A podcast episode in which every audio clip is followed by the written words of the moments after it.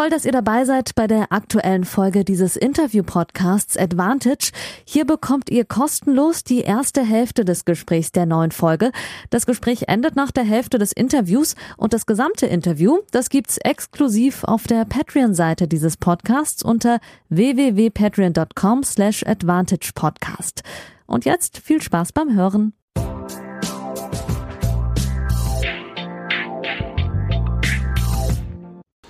Hallo liebe Advantage-HörerInnen, vor allem liebe Patreons, herzlich willkommen zur neuen Sonderfolge aus Paris von den French Open. Es ist Donnerstagabend, ich habe mich ein paar Tage nicht gemeldet. Ihr könnt euch vorstellen, die Schreibaufträge gehen jetzt natürlich mit fort während der Turnierdauer ähm, nach oben und die Energiequelle äh, geht fortdauernd nach unten, so dass ich ein bisschen mein Management, äh, mein eigenes Energiemanagement ähm, fokussieren musste. Ähm, unglaublich schwer. Ich hatte ja mal vor ein paar Wochen euch erzählt, die StammhörerInnen, die wissen Bescheid. Ähm, und die letzten Tage war es einfach ein bisschen schwer. Und da ich euch ja gesagt habe, dass ich mir auch vorgenommen habe, da offen mit umzugehen, habe ich mal ein paar Tage mit den Podcasts pausiert. Niemand von euch hat ähm, gekündigt. Vielen Dank dafür. Und deswegen gibt es heute auch endlich wieder eine schöne Sonderfolge ähm, mit einigen Input. Ähm, es gibt gleich drei Töne von Tim Pütz Tim Pütz ist seit heute Grand Slam-Sieger, French Open-Sieger im Mixed.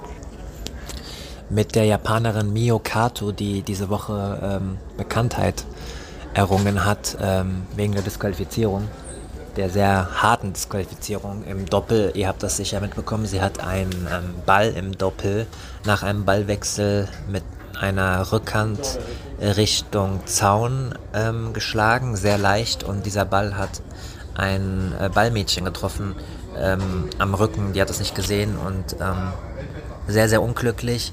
Ähm, das Mädchen hat angefangen zu weinen und hatte auch Schmerzen und die Gegnerinnen haben darauf hingewiesen, äh, wie schlecht es dem äh, Ballmädchen geht und daraufhin nach längeren Diskussionen auch mit dem Supervisor wurde sie disqualifiziert. Unter den Spielern wird das heiß diskutiert. Ähm, Tim Pütz hat auch gesagt, dass es eine sehr harsche, äh, eine sehr harte Entscheidung war, mit ein bisschen mehr Fingerspitzengefühl. Hätte man das anders lösen können. Ähm, sie äh, mit der ganzen japanischen Mentalität, wenn man sich ein bisschen mit den Japanern auskennt, wie sehr die auf Respekt bedacht sind und auf Höflichkeit, äh, war pff, die Presse ein brutaler Gang nach Canossa für sie. Ähm, heißt das so? Gang nach Canossa, ne? Tag, Tag 18 beim Slam, falls ich, ich gucke jetzt nicht nochmal nach, falls das anders heißt, habt ihr was zum Lachen. Aber jedenfalls ist es ihr, äh, war ihr überhaupt nicht zu lachen zumute, hat auch mit den Tränen gekämpft ähm, bei ihrer ersten Pressekonferenz nach dem Viertelfinale im Mixed. Ähm, einen Tag nach der Disqualifizierung im Doppel, hat den Raum verlassen, kam dann wieder. Ähm, sie kann nur gebrochen Englisch, hat Tim dann für sie auch sprechen lassen, also ähm, am Ende war es eine ganz, ganz beeindruckende Comeback-Story. Haben heute äh, Michael Venus und ähm, Bianca Andrescu besiegt im Match-Tiebreak. Der dritte Satz wurde im Match-Tiebreak ausgespielt und ja, Tim Pütz ist Grand Slam-Sieger. Nach den drei Tönen äh, von Tim Pütz gibt es drei Töne von Alexander Zverev aus seiner Pressekonferenz nach dem Viertelfinalsieg gegen den Überraschungsviertelfinalisten. Thomas Martin Echeverry aus Argentinien, dem vor dem Turnier nicht so viele ein Begriff war. Ähm, 3 Stunden 22 hat es gedauert, 6-4, 3-6, 6-3, 6-4. Ähnlich wie im Dimitrov-Match, nur dass er diesmal einen Satz verloren hat und dann mit Break zurücklag und dann äh, fünf Spiele in Folge gemacht hat ähm, und auch im vierten Satz die Nerven behalten hat. Aber war ein ganz schöner ja, war schon auch Marke Arbeitssieg auf einem relativ hohen Niveau.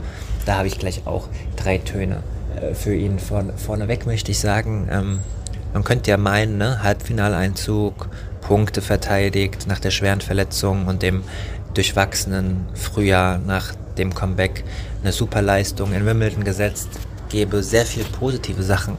Aber er war gestern in der Pressekonferenz dann plötzlich ein ganz anderer Mensch nicht mehr so positiv, nicht mehr so aufgeschlossen, sehr, sehr kurz angebunden, teilweise gepatzige Antworten, wollte nur noch weg. Ähm, und es gibt eigentlich nur zwei Lösungseinsätze, äh, warum das so ist. Äh, die Kritiker, äh, die ihn kritischer sehen, aufgrund auch der ganzen Vorwürfe und seiner Attitude der letzten Jahre, sagen so, gut, jetzt gewinnt er mal kaum fünf Spiele, wird er wieder arrogant. Ähm, bevor ihr mich jetzt auch zu den Kritikern zählt, ähm, in dem Fall sehe ich es ein bisschen differenzierter. Mein Eindruck, und so habe ich es auch in allen Artikeln heute ähm, versucht zu erklären. Ich hatte eine Eurosport-Kolumne und bei Tennis Majors ist auch was auf Englisch erschienen. Ich habe das in den sozialen Medien unter Advantage-Podcast auch ähm, gepostet, auf, in der Insta-Story und auf Twitter unter Schneean. Ihr wisst das, oder einfach meinen Namen eingeben, Yannick Schneider.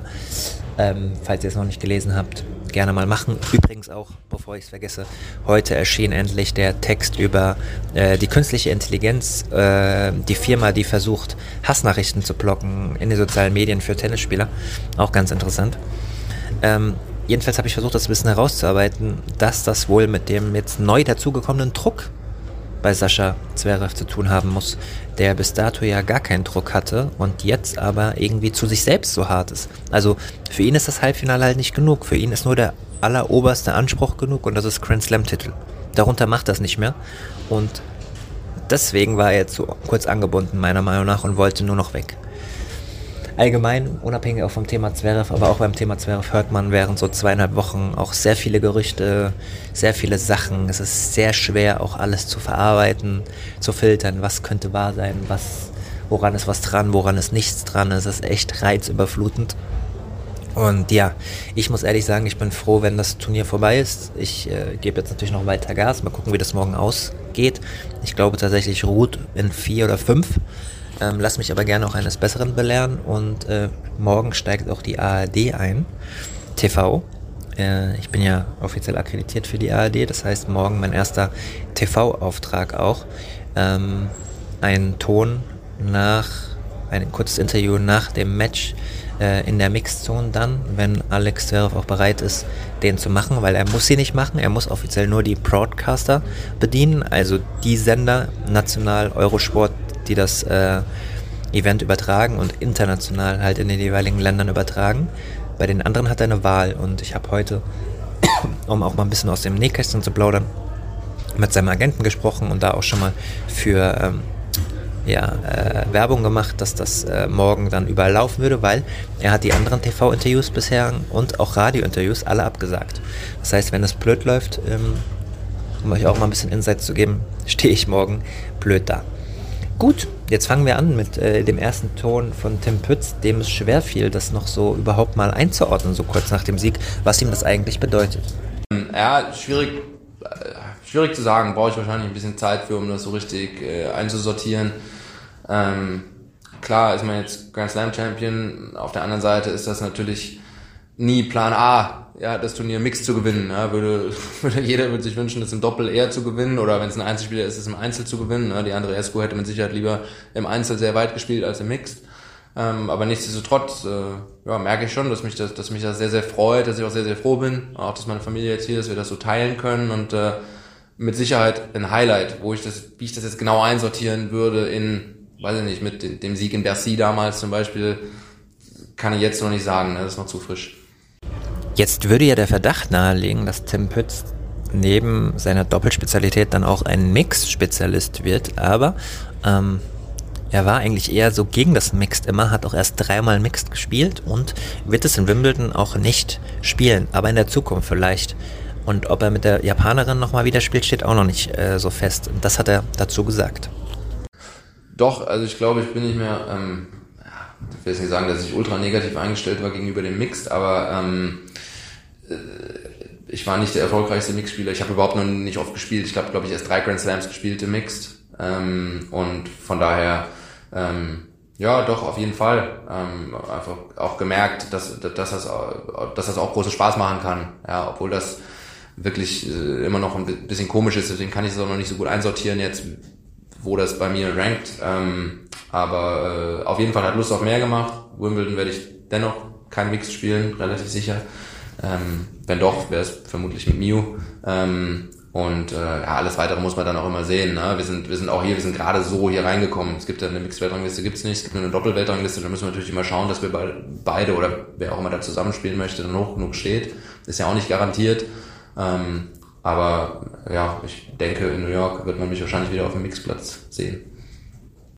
Und ich persönlich habe ihn dann in der Pressekonferenz auch nochmal gefragt, wie das dann am Ende des Tages so ist, wenn man ein Grand Slam Finale spielt, also mixed hin oder her, äh, auf Center Court, ob man dann trotzdem auch im entscheidenden Match Tiebreak eigentlich nervös wird oder alles entspannt zugeht. Ähm, nee, es war schon, war schon Anspannung da. Ähm, ist ja auch normal. Also ich, ich fand trotzdem, dass wir das, äh, dass wir das beide auch ganz gut gelöst haben. Irgendwie, klar ist das, ist das lockerer und ich habe auch das Gefühl, ich bin angespannter im Doppel. Obwohl das jetzt hier im Grand Slam Finale war, auf dem Philippe Chatrier, nichtsdestotrotz habe ich, glaube ich, wäre ich mit Sicherheit in einem Doppel-Halbfinale oder Finale auf jeden Fall wesentlich angespannter gewesen. Ähm, was aber ja dazu geführt hat, dass ich, dass ich fand ich wirklich sehr gut gespielt habe. Also nicht nur heute, sondern generell die ganzen letzten Tage im Mix. Ich habe, ich habe das wirklich, ähm, ich war sehr zufrieden mit meinen Leistungen. Ähm, und äh, da hilft natürlich so ein bisschen die Lockerheit äh, auch. Ähm, aber klar ist man trotzdem angespannt. Ich fand einfach, dass es ein ganz guter Mix war aus trotzdem Anspannung, Ernsthaftigkeit, logischerweise. Also ich glaube, man hat gesehen, dass wir jetzt nicht nur Quatsch gemacht haben, eigentlich überhaupt kein Quatsch, keiner von uns. Ähm, aber nichtsdestotrotz kann ich danach relativ entspannt in der Umkleide mich mit Michael unterhalten über irgendwas anderes, was mit Sicherheit bei einem, wenn das jetzt ein Doppelfinale gewesen wäre, wahrscheinlich ein bisschen anders gewesen wäre. Da hätte der zum einen wäre da die Freude bei mir wahrscheinlich noch einen Ticken größer und äh, natürlich auch der Schmerz bei Michael ein bisschen größer. Ähm, und so war das eigentlich insgesamt ein, ich fand das eine sehr, eine sehr angenehme, eine gute Atmosphäre für alle Beteiligten, auch für die Zuschauer. Es war schon, es war ernst, ohne dass es jetzt bis aufs Blut ernst war. Ähm, und dann, ja klar, was, was ich gesagt habe, es wurde viel jetzt drüber geredet, was in News Doppel passiert ist vor, vor ein paar Tagen. Ähm, ich glaube, die allgemeine als auch unsere Meinung dazu ist inzwischen hinreichend bekannt.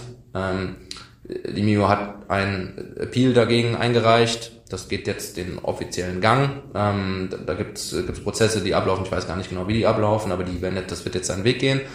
Und ähm, wir wollten einfach einmal noch die Gelegenheit nutzen, ähm, ja, auch wenn es blöd klingt, uns zu bedanken, also ich vor allem, mich zu bedanken bei den, äh, beim Grand Slam Board, beim Turnier, ne, die Leute, die sich dann zusammen in den Raum gesetzt haben, sich angeschaut haben, Mensch, die Mio wurde disqualifiziert und sie lassen uns trotzdem weiter Mix spielen. Ja, ähm, das ist nicht selbstverständlich. Ja, wenn man einfach nach dem Regelwerk gegangen wäre, hätte man sich hingesetzt und hätte gesagt, nein, wer disqualifiziert wird, ist raus aus dem Turnier ich sag mal so wie man Sascha damals in Acapulco, obwohl er das nicht im Einzel gemacht hat, war er raus aus dem Turnier, auch aus dem Einzel. Ähm, und äh, das war jetzt in unserem Fall ein bisschen anders und, und sie sind irgendwie zu dem Schluss gekommen, hey, den Tim und die Müde lassen wir weiterspielen. Und da wollten wir einfach einmal, ähm, äh, ja, obwohl wir natürlich immer noch, oder vor allem die Mio natürlich äh, gewisse Gefühle hat gegenüber dieser Qualifikation, war das eben nicht selbstverständlich und da wollten wir einmal Danke sagen, um das auch mit ein bisschen Positivität jetzt zu gestalten. Wir haben Grand Slam gewonnen heute, es soll ein bisschen ein glücklicher Tag werden, ja, anstatt dass wir immer wieder gefragt werden über Disqualifikation und dies und das und äh, ja, dass da einfach ein bisschen positive Gefühle auch entstehen auf allen Seiten. Wie gesagt, das war nicht selbstverständlich, dass Roland Garros und das Grand Slam Board da zu dem Schluss kommen, wir dürfen weiterspielen. Wollten wir einmal Danke sagen für. Soweit zu Tim Pütz, der im Doppeljahr mit Kevin Krawitz im Viertelfinale ausgeschieden ist. Heute Andreas Mies im Halbfinale ausgeschieden, der nicht einmal zur Presse gekommen ist, trotz Anfrage. Das nochmal so für euch. Ich hätte gerne mit ihm äh, gesprochen, aber ich glaube, er will sich momentan, ähm, solange da kein Missverständnis entstanden ist, was ich nicht glaube, mehr auf das Tennis konzentrieren. Halbfinale hier gespielt, sehr gutes Ergebnis. Heute hat es leider nicht gereicht. Ähm, gegen zwei Belgier, ähm, die in ihrem ersten Grand Slam Finale stehen und wir gucken mal, wie die Rasensaison weitergeht. Ich weiß jetzt auch nicht, mit wem er weiterspielt. Ich hätte ihn das gerne alles mal gefragt, aber ja, so ist das dann halt manchmal.